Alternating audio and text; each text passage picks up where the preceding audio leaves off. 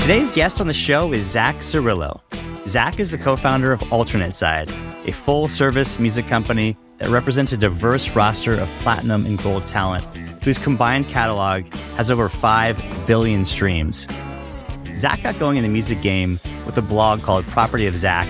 He started at age 16, that he eventually sold to Spin Media when he was only 18. Some of the topics on today's show are how he got in the music business, how he creates brands and businesses for his artists, the raging epidemic of mental health in the music industry, and how he got going in the donut game. I hope you enjoy today's episode.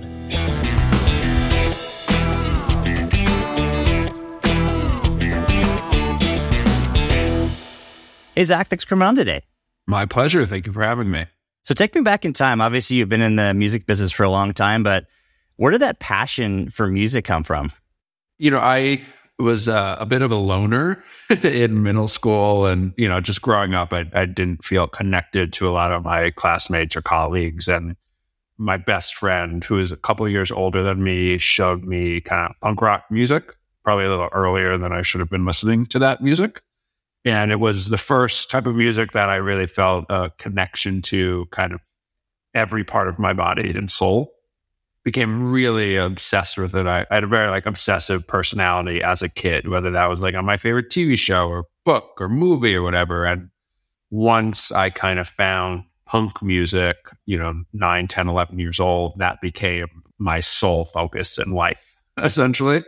And I didn't know what I wanted to do. You know, I didn't have any aspirations like to grow up and be president or a doctor or whatever, and, and, and, including I didn't have any aspirations to be in music. But I think just my true obsession with kind of punk and just music in general stumbled me into a, a path that eventually put me to here.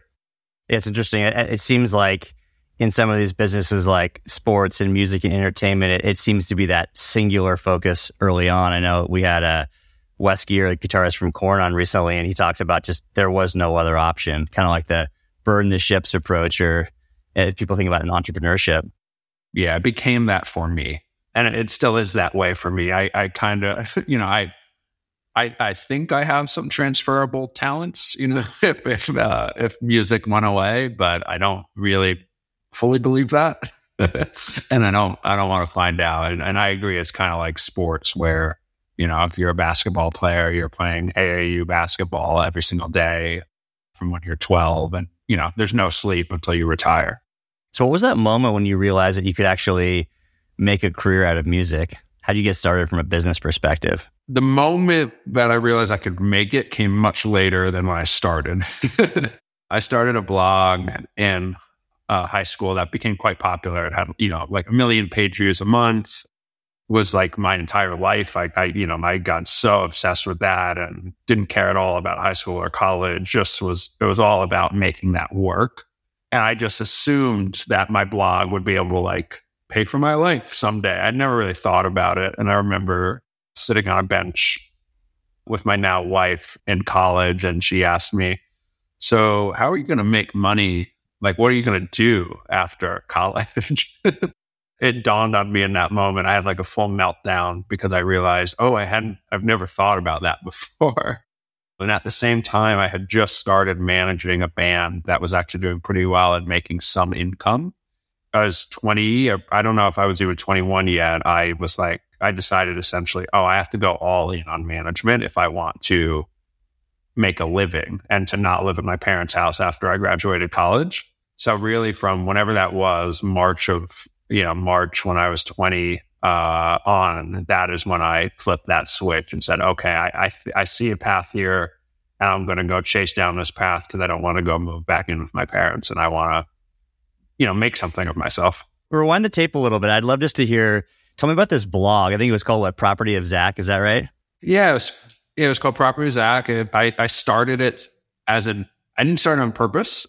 As I mentioned, I fell really in love with punk music, particularly with Blink 182. And I spent a lot of my time in middle school on a Blink 182 forum, like a bulletin board. This would have been in the mid 2000s.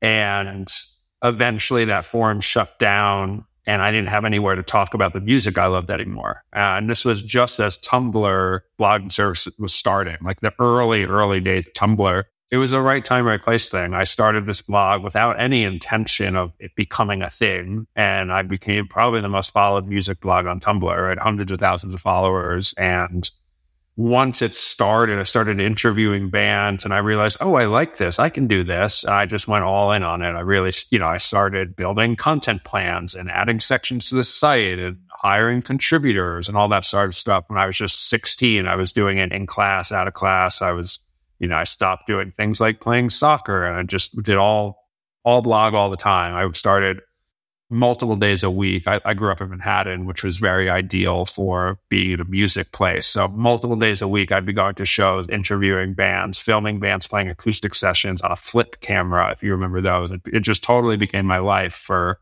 for five full years, and you know it was a big success. I actually sold it to a company called Spin Media when I was 18, and they owned publications like Stereo Stereogum, Spin, Brooklyn Vegan, Vibe eventually Billboard and kept running it until I later closed it down when I decided I, I really needed to be all in on on management work.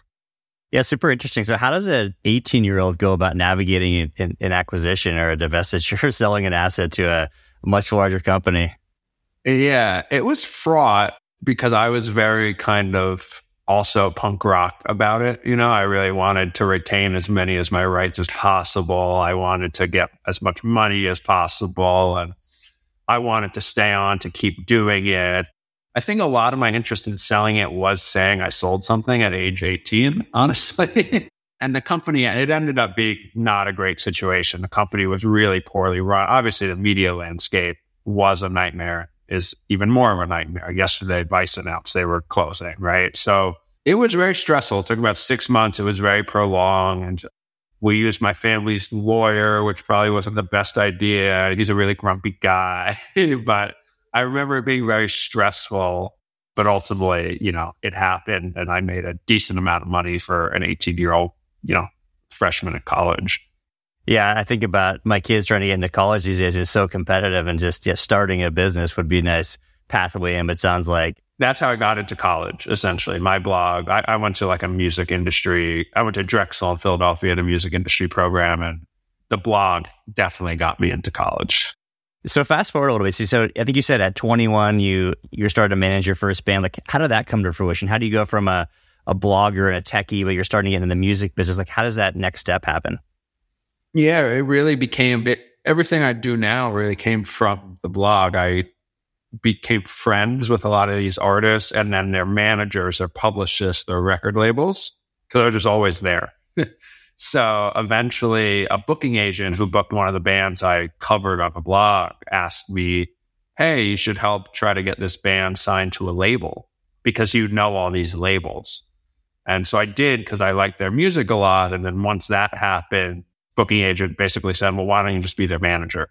And before that moment, I had never once considered doing anything in my life that wasn't the blog. but I said, sure, why not? Even though I had no idea what I was doing, I had no business doing it. And, you know, I got really lucky that the quickly I started managing another band and they really started to take off. First tour did amazing business, was sold out, made money and was kind of off to the races and never really looked back. And that was 10 years ago this year. So I've had a few musicians on, but I would love just to, do you mind just breaking it down for my listeners in terms of you talk about a manager, publicist, labels, booking agents, just all the different aspects of music. If you don't mind just giving like a little bit of a, a primer, if you will, about the music business. You know, the manager is really kind of like the central nervous system of an artist the manager fully represents the artist and then manages like the artist, the booking agent who books tours or shows, the record label, if there is one, like when we're going to release music, negotiating a deal to sign to the label in the first place, making sure the label's doing their job properly. Then you have a publicist who is sending press releases and trying to get you on late night television. And then there's lots of other aspects probably not worth going into, like publishers and really like in the weeds things. You uh, larger artists tend to also have business managers that you know are making sure their taxes and accounting are getting done, payroll, health insurance, stuff like that. It's the manager's job to communicate with all those different tentacles and make sure they're all working, hopefully in unison on the behalf uh, of your artist. So you're 21, you got two bands signed, one that's starting to do well, you're getting some success. Like, how do you go about taking that next step and starting to build a business around that? Sure. So I was fortunate to already be working under someone, uh, my partner in my business now. Uh, her name's Avanj. I, I really quickly realized that I had no idea what I was doing and my band was doing well. So I didn't want to get poached. Uh, so I started working for Avanj, who's been my partner now for 10 years. Um, and she taught me a lot of the ropes and protected me from really my own failings. I was also young enough where I was able to make a lot of mistakes and a lot of them didn't stick to me if I made those same mistakes as a 30 year old because I was just a kid and, and people were very um, considerate to me, thankfully, uh, when I was learning because it, it isn't always that way. But I've always been pretty business minded. My mom has had her own independent branding and design company for over 35 years. And I grew up in that, you know, like literally every day growing up, right? My mom was going to work. She was getting big accounts. She was skipping dinner because she had to go take a meeting, right? And I think a lot of that uh, was kind of distilled in me over the course of growing up in the home I grew up in. And a lot of the music industry is very loose and not structured. And I think my kind of natural predisposition to having structure and organization was a real cheat code compared to a lot of other people that I work with that it's more by the seat of your pants. And yeah, you know, I, I, for me, the biggest thing was making sure my artists' businesses were really firm and successful and proper payroll, proper taxes, making sure they could afford rent and I've always found that the more my artist businesses are together, naturally, the more together my life will be. So, how do you do that? So, you you take an artist, they're unsigned, they've got zero revenue, you sign them. Like, what, what does that arc look like in terms of making them a success? Every artist is different. It's also so different now to it was 10 years ago. It couldn't be more different. 10 years ago, especially we were working with alternative and punk bands, you truly only made money if you toured. Spotify didn't exist when I started managing 10 years ago, right? So the entire music industry couldn't be more different. And thankfully, it's a lot better now, in my opinion. When we're starting with a new artist now, they're typically somewhat known. Now, that might not be, and that's really because of Spotify, TikTok, Instagram, right? We, we want to start working with an artist that has some foundation of audience. It's really important to us we don't want pop hits where you don't care about the artist at all, right? And you only care about the song. We want fans that care about artists and all of the artist's music and whole personality. We don't want just, oh, this song's really big and has made a lot of money, but it's kind of vapid and the audience doesn't relate to the artist.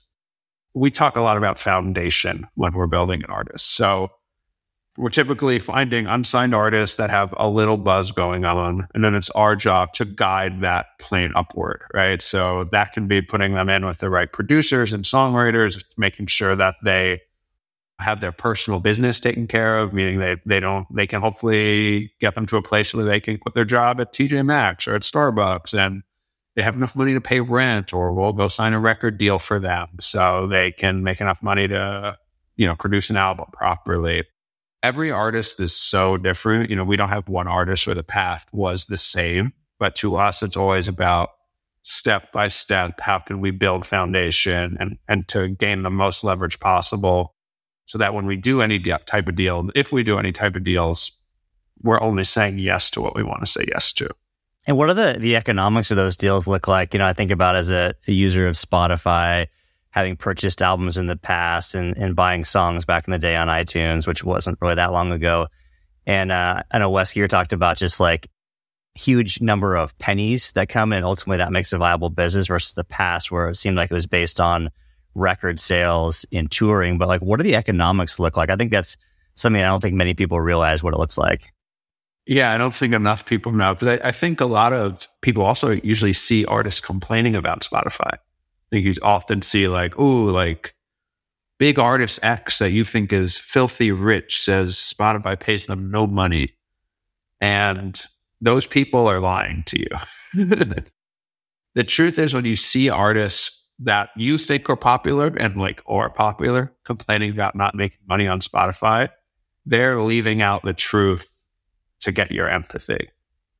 You can sign a really bad deal as an artist with your label. And that has nothing to do how, with how much Spotify actually pays you for your music or not. Traditionally, artists have signed deals with major labels where they're only making 15 or 20% max of the income of their songs, right? So Spotify is paying the rights holder. And in that case, the rights holder is the label because you signed away your rights to the label. So yeah, making 20% of a bunch of pennies or less than that is not great, right? But the amount of money might actually be excellent that's going to the label. You just so happen to give away all that money when you signed your deal. And re- that's not Spotify's problem. It's not Apple Music's problem. That's your lawyer and your manager and your personal self's problem for signing on the line. But, you know, we manage artists or we work with artists that make five and six figures a month every month from Spotify. And that's a story you don't hear about as much because people want drama. people want to complain.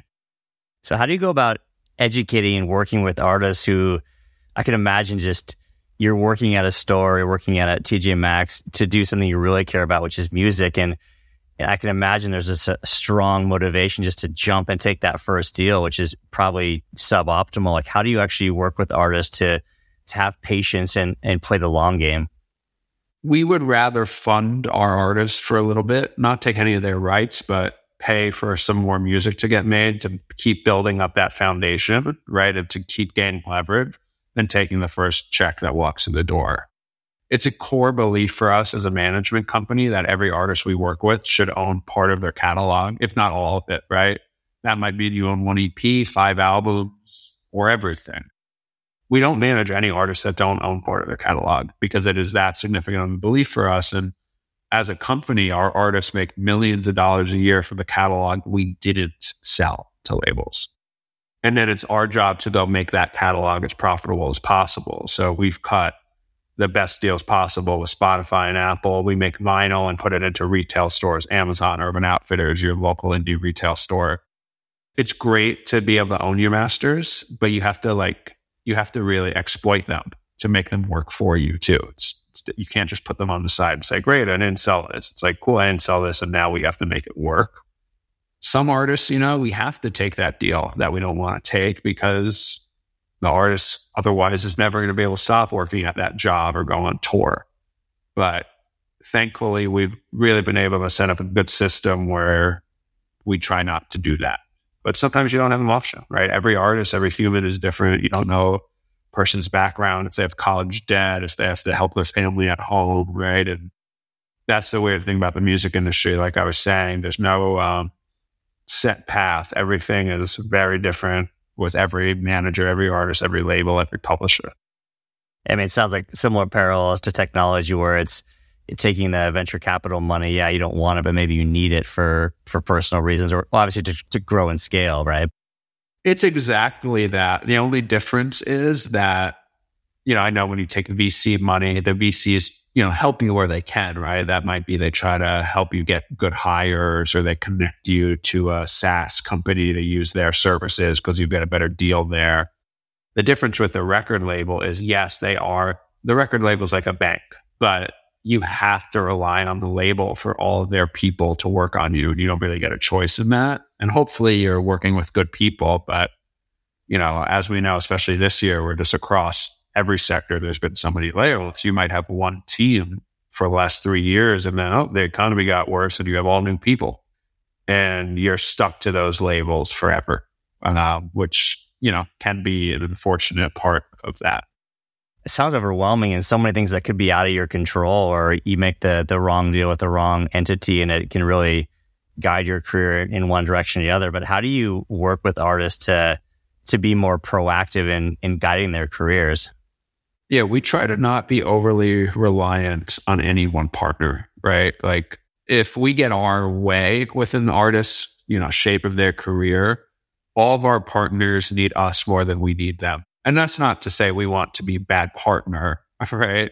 but we don't want to overly rely our business on anyone that isn't ourselves or the artist because you can't rely on everyone blindly, right? Especially if there's turnover at companies. The person that was your champion for three years is gone now, right? In a layoff wave. So to us, it's really about ownership. It's owning that catalog. It's really owning your audience, whether that's news, you know, newsletter, news list, merchandise, Patreon, you know, private membership programs, fan clubs, like what everything we do really wants to put our audience in our control, not in the labels, not in someone else's control. And that way, if something does go wrong with the label or the booking agent, we have something to fall back on in a lot of ways, the music industry is like having hedges against different parts of your business. An artist's business is recorded music, written music, touring, merchandise, you know, sync, etc. So there's all these different business opportunities within the music industry. Some artists only succeed at one of those things, like touring. Some artists succeed at touring and streaming and merch. The more of those fingers we can put up that an artist is doing well in, the more career stability we have to ride the wave when something goes wrong. And stuff always goes wrong. How do you go about building an artist? You talked about you work with artists that people quote unquote care about. It's not just the song. Like, how do you go about creating a brand, creating a business that's making money off? You said recorded music, produced music, on merchandise, touring. You mentioned Patreon even as another uh, one-off. Like, how do you go about building a, a business, a brand out of each artist? The truth is it really has to start and end with the artist. There's a lot we can do and that we do do or that I do, but it has to start with artists. Some artists, the music is just enough. It's so meaningful and mysterious or cutting edge that you get a legion of fans and they never leave. But that's really the exception to the rule, especially in these in like modern times. You know, so much of it is really social media and how you choose to engage your audience a lot of artists just post selfies of themselves every day and they do very well that way, right? But I find that you're not super engaged, right? In terms of the person outside of if they're pretty or something. so to us, you know, we, we're mostly working with artists where the lyrical matter can be pretty deep. Uh, we work with a lot of queer, trans, diverse artists, and those audiences naturally are looking for maybe something else that isn't just a standard pop song that is fun but not emotional. The more artists can can really tap into the emotion of our audience, the more that audience wants to grow with us. So we try really hard for our younger artists to start playing shows right away because one thing to just see someone on TikTok or listen to their music, but if you're going to go spend $20, $30 on a ticket and take an Uber or get your parents to pay to drive you to a show, you're then creating a physical, real life bond too. That's so much of what we do is touring, not because it's necessarily super profitable just there, but it can often be a really good loss leader to keep those people engaged for years to come because they see you live, they interact with you, maybe they take a selfie with you at the merch table. And it's it becomes such more of a one to one experience that way. How do you think about and work with artists just from a life cycle of staying viable, staying relevant? Because, you know, you talk about your involvement building foundations and building really beyond even just a, a brand, but actually creating an, an ongoing company. But you know, I think about, you know, obviously athletes eventually retire, successful ones go on and have great media careers and so forth. But how do you work with with artists to to think about them from the very beginning to ultimately where they want to go? It's tough. There's no one answer. A lot of artists also um, don't think about this stuff themselves, right? And so a lot of our job is to kind of make their life plan and career path, which is awesome sometimes and difficult others. Some artists really don't care about anything but making the music and in some ways that is lovely and in other ways that is really awful because i always tell the artists of the bands i work with that uh, no one can care more about your music than you do and if i care more about your music than you do something has gone wrong so our goals are always to, hey, like, let's get more people to listen on, on, the most fundamental level. Let's get more people to listen to your new music than the last time. Let's make sure that there's more tickets sold than the last time. But a large part of our job is also making sure our artists are living correctly at home, you know, have good therapists, have, you know, healthcare, et cetera, payroll. So they're not in a frenetic state of being because that often that really badly affects the music, the work. There, you know, there's such large mental illness issues and stability issues in the music industry, just like in a lot of other art spaces, but also in the food industry, because there isn't, it's not really a regulated field or a structured field, like I was saying earlier. So while a lot, while hopefully the majority of our job is on the actual career or business of the artist, a lot of it is also, you know, sometimes we're glorified babysitters. You talked to, about artists having a therapist, and I know you've spoken before in terms of mental health in the music industry. And I can only imagine just for any public figure, you talk about engaging on social media, you're putting things out out there. I know for me, just you know, getting one star reviews about the book I wrote is hard. But obviously, these artists are that much more public figures, whether they're on stage or on Instagram or TikTok or whatnot. Is what's what are the issues in terms of mental health in the music industry, and how do you go about addressing that? They're severe. You know, they're really severe. We've you know, over the course of doing this over 10 years, like we've had to become really good. Not that we are therapists by any means, right? But we've had to become really good at, at dealing with mental health issues. We've had artists that like, you know, have multiple personality issues or, you know, extreme dysphoria from gender needs or, or suicidal, you know, or drug problems, you know, every aspect of this a lot of people fall into music because it's the only thing that can help cope, right? So that can often be paired with really other bad tendencies. And touring, which is really crucial to building a career, is so difficult mentally and physically. You're away from home, you're in a different place every city, scraping by on money and food. Like touring can also be such a bad trigger to really worsen health problems. So you know, what we can do and, and what we do do is try to provide the best resources, whether that's for therapy, whether that's making sure you're living with the right people. Like a lot of our job sometimes is, you know, in some sense being almost a family member to artists, whether that is what we want to do or what we should be doing, it's the necessity because if our artists aren't right at home, they're not going to be right at the office. It's really challenging. You know, it's it's a shame it's, I think it's more of an America, you know, country issue, but just it's a shame how hard, how few resources there are really for those with, with mental needs and how expensive it is too. You know, artists, I don't think a lot of people know like the true economics of touring, but on a tour that plays in a thousand capacity room, like if you're in a city that has a house of blues or a Fillmore or something like that, the opening act on tour is probably getting only 200 to $400 a night to play that show. And they might have four people and a van and a driver or a tour manager. And so you're asking, wow, how do they, you know, my, my dad always used to ask me, so this band's making $200 a night, but there's six of them and there's gas and hotels. How do they make any money? The answer is, well, unless they sell a lot of merch, they are you know, bleeding money and are even, you know, are eating, you know, ramen or hummus every day for 30 days straight, that takes such a toll on you.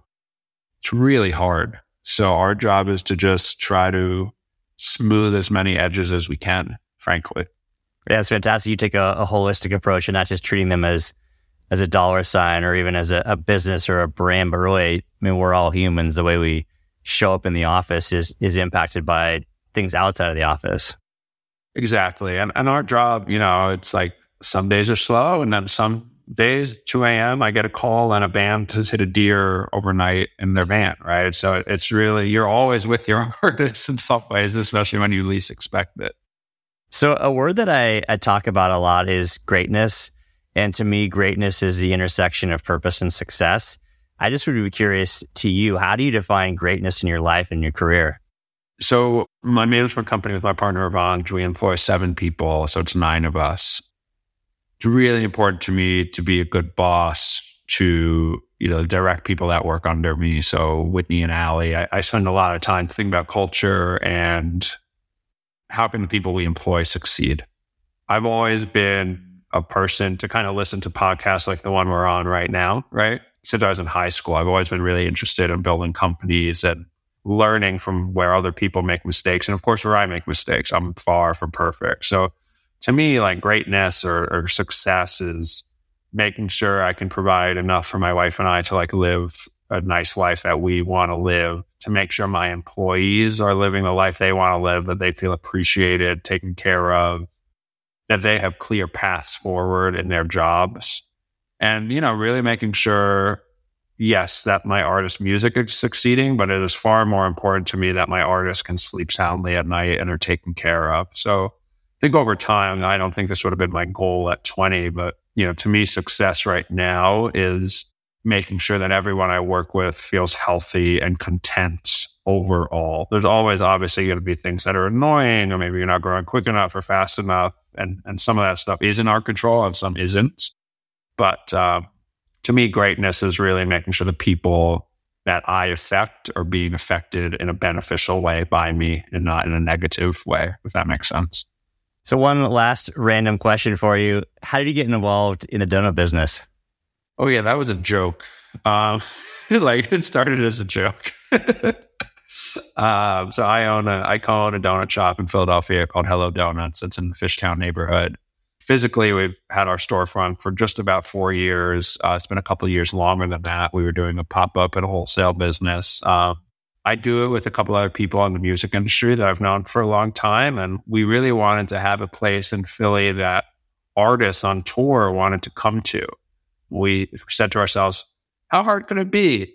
Turns out it could be pretty hard, but it, has been really uh, gratifying to have a small business that is in a physical community, right? So much of what I do for my artists is online, is kind of in the ether, is social media where, you know, we've seen people go from single to getting married to having kids come through our store every week. And it's been a really gratifying experience to be a part of a community that I live in and to hopefully give back to it. Well, Zack, where can people go to find out more about your management company? Maybe check out some of your artists? Yeah, uh, I would love anyone to give a listen to our artists. Uh, our management company is called Alternate Side. Um, so alternateside.co. You can find all the artists we work with, and there's links there to uh, stream all of them. And then if you want to find out any more about me, you could go to zzarrillo.com. And that's everything about me is right there. Fantastic. Well, hey, Zack, I know you got a lot going on. Appreciate your time. Thanks for coming on today. Yeah, my pleasure. Thank you so much for having me. I appreciate it.